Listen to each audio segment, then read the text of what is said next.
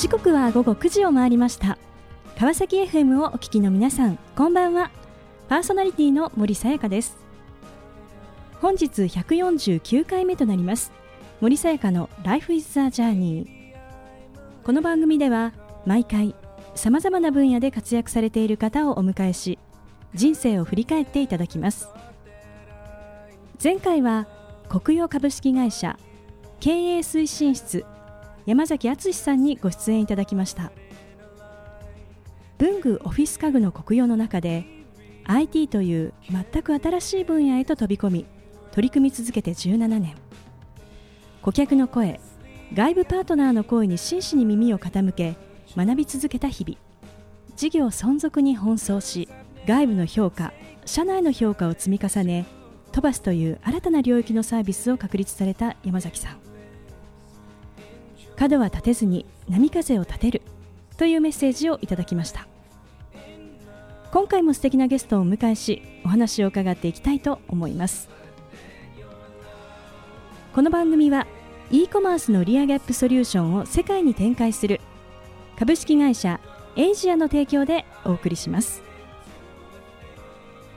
さあそれでは本日のゲストをご紹介いたしましょう。株式会社サーパス。取締役副社長 COO 兼 CTO 秋山正樹さんです。秋山さんよろしくお願いいたします。はいよろしくお願いいたします、えー、さて秋山さんえーまあ、サーパスという会社では一体どのようなことをご事業として展開されていらっしゃるのかぜひご紹介をお願いいたします。はい、えー、サーパスはですね女性労働者を中心とした営業のアウトソーシングとあと B2B マーケティングを掛け合わせたセールスプロセスアウトソーシングというサービスを提供しています。最近はですね、はい、その既存の、えー、セールスプロセスアウトソーシング事業を軸にセールステックそして研修サービス、えー、海外人材サービスも提供しています。背景としては日本の生産年齢人口が減少していく中で、えー、女性の労働力の活用が不十分であることが課題となってますよね、我々は20代から30代女性がキャリアアップキャリアチェンジするソリューションを提供していって若手女性子育てなどを機に離職された女性の支援もしていくことを、まあ、事業としています。あの女性、まあ、労働者ということなんですが、はい、あのこの女性の皆さんというのはあの営業経験というのはそもそもこうお持ちの方なんでしょうか？はい、えー、それがですね、はい、まあ、当社の場合は営業経験を持ってない方が大半なんですね。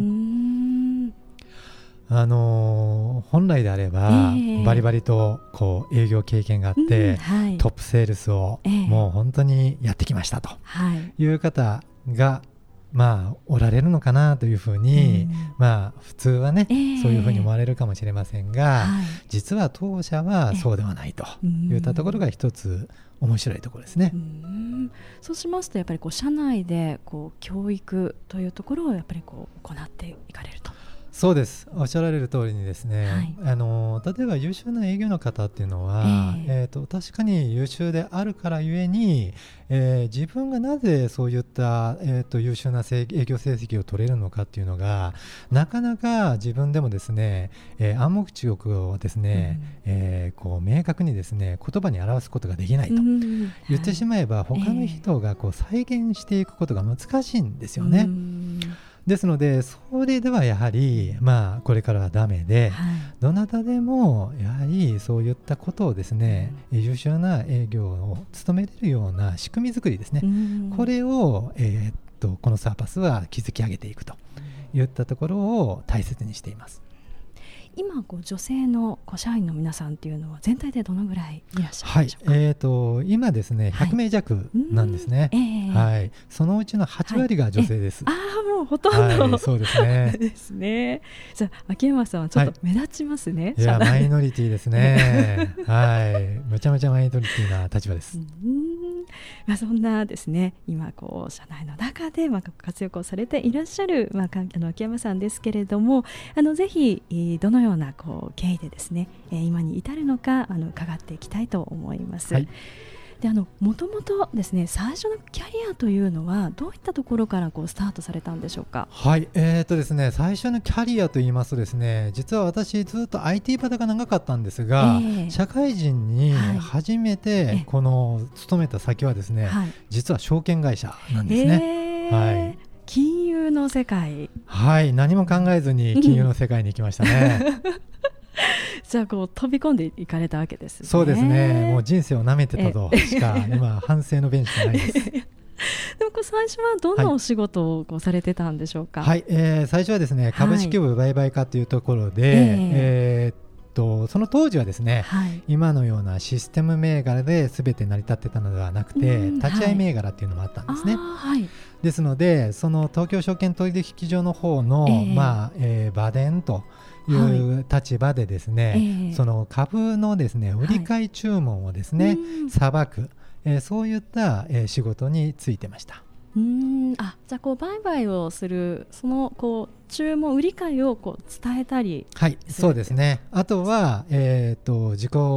売買って言いましょうか、えー、えー、お客様の方からお金を預かって、うん、でそれを、えー、どの形でこう収益を上げていくかというようなこともですね、はい、えー、えー、分かりながらにして、はい、えー、チャンスもいただきつつ、うん、えー、まあまあ日々勉強してたっていう感じですね。うんまあ、本当にこう専門的ですごく難しそうなお仕事だなというふうに思いますが、あの当時一体ですねこのお仕事の中でどんなことがこうあったんでしょうか？はい、えー、実は証券会社の、えーと、社会人経験はですね、はい、えー、8か月ほどで終わってしまうという状況だったんですね。えー、はいえー、それはどういう理由かと言いますと、えーえー、売り買いドッテンをしてしまったっていうまあ、どういうことかというと売り注文と買い注文を、ええ間違えるという。まあそれはですね激しいあのケアレスミスですね。はい。もう兜町が一瞬騒ぐぐらいの はい売り買い露店をしてしまいました。あそうです。はい、今もこうたまにこうニュースとかでこうね流れて、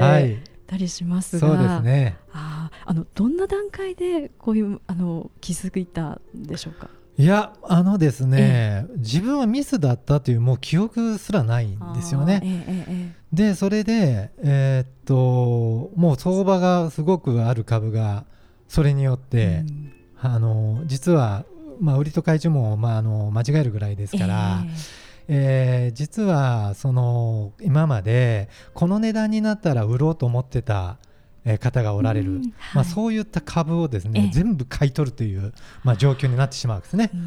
えー、ですんで、まあ、あのもう大混乱ですよね。えーまあ、それでですね、えー、あのもう自分もやっちゃった感満載で、えー、それでちょっともう自信喪失しちゃったっていうのが、うん、一つ大きな理由でしたね。えー、これはやっぱり本当辛いですよね。そうですね。はい、でまあ8か月そうです。という、ね、えー、もう逃げるようにやめたっていう、えー、まあ、逆に言うとそこの、うん、なんでしょうね、うん、仕事に対する思いっていうのはそれほどでしかなかったというか、うん、やはりそこでやっぱり本当にまた自分はどういう仕事をやっていけばいいのかっていうことを真剣に考えるいいきっかけにはなったと思います。はい。こういろいろこう考える中でですね、そのまあ悩む中で秋山さんのこう前に進もうというですねこう一歩を踏み出したこう背中を押したものっていうのは一体どんなことだったんでしょうか？はい、えーとですね、その次に行った会社が IT 会社なんですね。えーえーえー、NEC 今ネクサソリューションズという、うん、まあ、名前になってますが当時は NEC 情報サービスという会社でした、はい、えー、えー、そこであのインターネットに触れる世界、えー、それを仕事に、まあ、させていただきまして、えーそこの衝撃がやっぱり一番大きいですね今から天気としては。その後のお話とても気になります、えー、後半も引き続きお話を伺っていきたいと思いますが、さてここでゲストの方の意外な一面を探ることを目的にこんな質問をさせていただきます。今秋山さんが興味関心を持っていることを教えてください。はい、えー、なんか真面目な話にはなってしまうんですけれども、はい、今興味関心があるのは、皆さん多分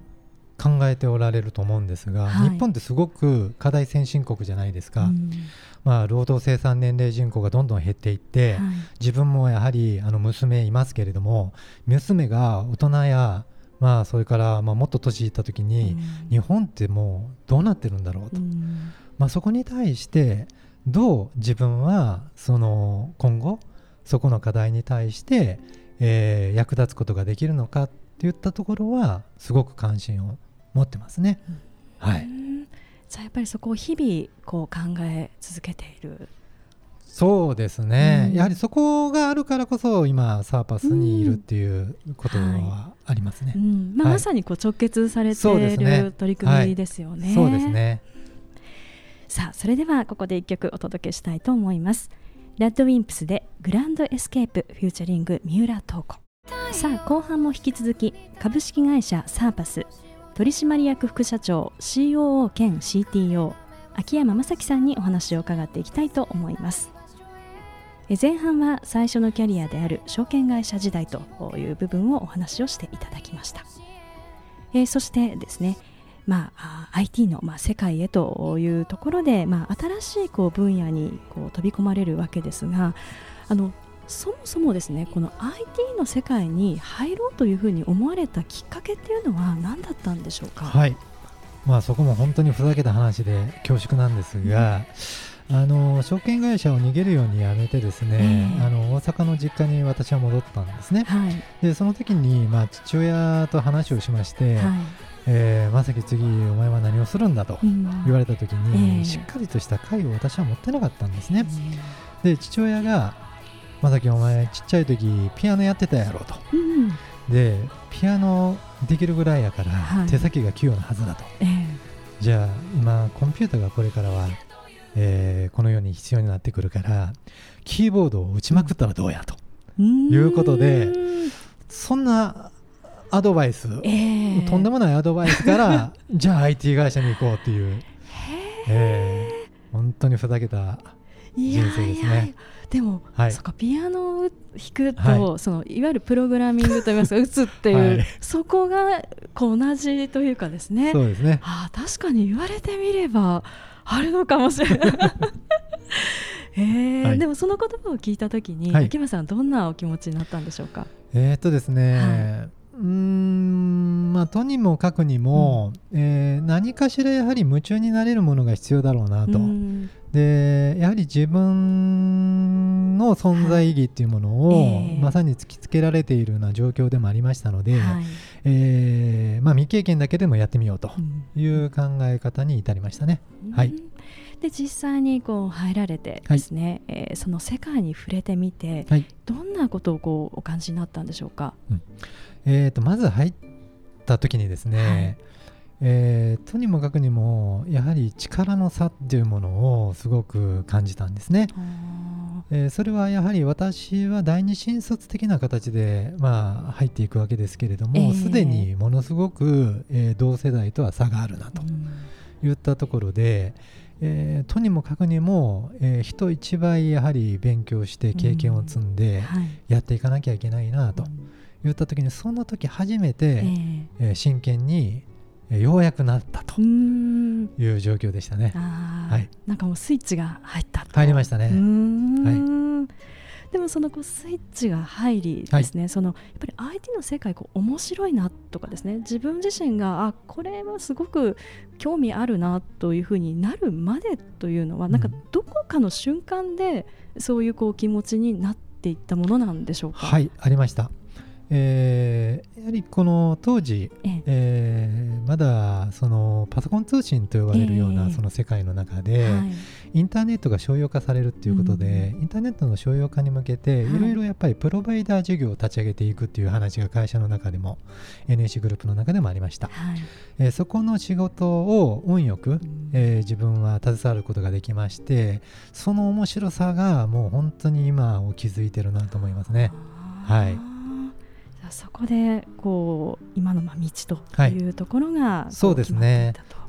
それとやっぱりそのインターネットの世界ってまだまだその経験を積まれてる方が周りに見渡してもいなかったので、うんようやくこう自分のね、はい、あの先陣を切って、あの活躍できる場ができるなと。い。うのもやはりものすごく自分の、はい、なんでしょうね気持ちを高めさせたと。高ぶらせた理由の一つではありますね。はいそしてこのまあ IT の世界でですねこう経験を積まれて、えっと、この NEC ネクサスソリューションズでは10年以上ですかね。そうですね、うん、はい。経験を積まれたとい。うことなんですが、はい、さあこの次に迎えた場面というのが、はい、えー、ソフトブレーン、はい、そうですね。ですね。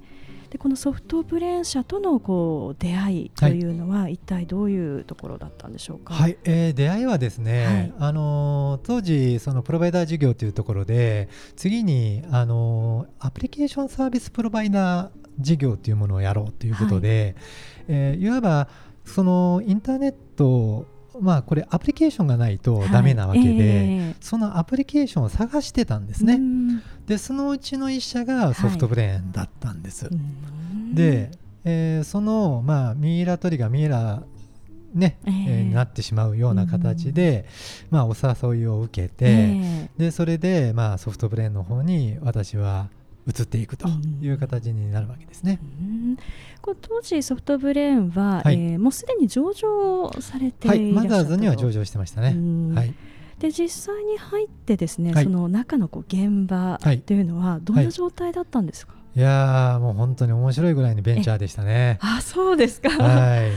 初め私はあのどちらかというとコンサルティング、えーまあ、そちらの方をやる、えー、形で入ったんですが、えー、しばらくすると、あのー、まあ、総文集さんの方からですね、うんはい、秋山さんも明日から開発行ってっていう、まあ、そんな感じになりましたね。で開発の私の机を見ると、はい、えー、もう本当にね、えーまあ、頑張ってやりなさいよっていう、うん、まあ多分応援の気持ちなんでしょうけどロイヤルデリーがドーンと詰まっていると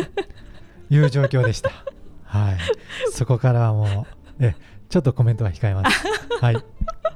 なあのなんとなくも想像がつきますけれども。はい。うんまあ、そのような中でですね、はい、えー、こうまあ、会社とともにこう成長をまあされというところでしょうか、まあ、ソフトブレーンもまあ一部上場までですね、はい、まあ、一気にこう駆け上がっていくというところなんでしょうですけれども、はい実はこう秋山さんはあその中でですねソフトブレーンの代表としてですね、はい、代表取締役社長にまあ就任をされるとい。うこう場面を迎えるわけですが、ね、一体なぜですねどういうこうご経緯で、うん、えー、社長就任ということになったんでしょうか？はい、えーと、社長就任になった、えー、流れなんですけれども、えー、ソフトブレーンという会社はですね、はい、いろいろと、あのー、まあ、多角化事業をやっていったんですね。えー、でその多角化事業を進める中で、えーと、実はその代表になったら、えーと、前年度、はい、その営業利益が、えー、何パーセント以上を、えー、伸ばすことができなければ、はい、自動退任という厳しい内規があったんですね。すはい、その内規があって、えー、ちょっと引っかかってしまいまして、えー、その前のね代表を務めていただいた方が、はい、でそれで、えーまあ、その4人中いる、えー、役員のうち、はい、えー、私以外の人間は、うん、えー、会社を去ることになるわけです。ですので一つは、はい、えー、なり手がすぐ見つからなかったというのは大きな理由としてありますよね。ですから私は、えーと、慌てて、はい、えー、グループ会社の、えー、代表、はい、えー、2名に声をかけて、えー、でそれで、まあ、とにもかくにも取締役会は開かなきゃいけないから、えーはい、えー、まず本体の方もね、えー、取締役に就任して、うん。一緒にこの危機を乗り越えようとい。うふうに声がけをしたのを今でも昨日のように思い出しますね。はい、でもこう本当にこう突然と言いますか、はい、こうまあ、社長と、はい、そしてまあこう上場していらっしゃるということで、まあ、投資家の方ともこう向き合っていかれる、まあ、立場になるわけですけれども、やっぱりこう社長就任をしてですねそこでのこう仕事をしたことによって今振り返るとどんなことがですねこう一番のこう学びとなったんでしょうか？うん学びとなったことはですね、はい、逃げ場がない状況になると人っていうのは本当に火事場のまあバカ力っていうかそれが出るんだなと。いうのを身をもって体験しました。はい、そうですか、はい、うん。逃げ場がない、はい、うん。でもやっぱりそういう中でも、はい、やっぱり今まで以上のものというのがこれはやっぱりこう考えを考えに考え抜くからこそ出るということなんでしょうか？えっ、とですね、はい、考えるというよりは、えー、もう先に、えー、この成り行きのシナリオを変えなきゃいけないので、うん、アクションにすぐつなげていかなきゃダメな状況でもありましたので、はい、まず考え抜くっていう余裕がなかったのはありましたね。逆に今から振り返ってみると、それが良かったのかもしれません。はいそうかそれよりも先にもっと行動してそうですね。前に進んでいかなければいけないと、はい、いうことなんですね。はい、でその後ですね、まあ、このソフトブレーンの代表をご経験された後にですね、はい、まあ、サンさん、はい、まあ、今、えーまあ、当初マザーズに上場されていますが、はい、サンさんそれからまあシナジーマーケティングという会社を経て、まあ、現在にこう至るわけですけれども、お秋山さんにとってですねこうキャリアをこう考える上で大事にしている視点というのはあのどういうところにあるんでしょうか？うん。えーと、キャリアを築いていく上でその大切なことって言ったところはですね、はい、えー、実は私割と今まで無計画で生きてきた人間なので、あの皆さんにいいアドバイスとかできるようなことはないかもしれませんが強いて言えばですね、はい、あの家中の栗を拾いに行くっていう視点は大切だなと思いますね。はい。あの自分の得することばかり考えていては、えー、キャリアは形成されないと思います。ですので、まあ、逆に言うと、はい、えー、その苦労を取りに行くとつかみに行くと、はい、でそこから学ぶことっていうものが実は自分のキャリア形成にとてもつながっているなと振り返ってみたら思いますね。さあこの番組ではゲストの皆さんに必ずお聞きしている質問があります。秋山さんにもお伺いさせていただきます。これから自分の夢を実現しようと考えている方々へ背中を押すメッセージをお願いいたします。はい、えー、そうですね。あの夢を実現させるためにはですねさまざまな方が努力を積まれてると思うんですね。ただその努力が夢につながらない時こそどのように自分の気持ちを保っていくのかがまあその人の器を決めていくのではないかなと思います。自分の思い通りにならないから楽しいのが人生だと思うんですね。夢は自分の思い通りにならないからダメということでもないと思います。私の好きな言葉に疾風にケースを知るっていう言葉があります。意味はですね困難や試練に直面した時に初めてその人の意志の強さや人間としての、まあ、値打ちがわかるということの例えです、まあ、困難や試練は人を成長させますと。ですので困難や試練は逆にチャンスだと思っていただければなというあの言葉をですね送りたいと思います。素敵なメッセージをありがとうございました。ということで本日は改めまして株式会社サーパス取締役副社長 COO 兼 CTO 秋山正樹さんにご登場いただきました。秋山さんありがとうございました、はい、どうもありがとうございました。さあそれでは最後にもう一曲お届けしましょう。リアン・レハベスで Forget 森さやかの Life is the Journey いかがでしたでしょうか？証券会社での失敗。インターネットの世界で感じた焦りと不安予期せぬソフトブレーン社の代表就任により厳しい状況下での事業を立て直しそうした人生における困難や試練から学び道を切り開いてこられた秋山さん。試練は逆にチャンスになる。訪れる困難や試練は自分を変える機会となり力となる。だからあえてそこに飛び込む。自分の思い通りにならないからこそ懸命に考え人の気持ちを知り工夫と知恵が生まれるのではないでしょうか。経験を重ねてこられた秋山さんの語る言葉に重みを感じながら自分次第で人生は変わっていく。道は開かれると勇気をいただいた時間でした。次回はどんな素敵なゲストの方が来てくださるでしょうか。来週もまたこの時間にお会いしましょう。今日も一日お疲れ様でした。おやすみなさい。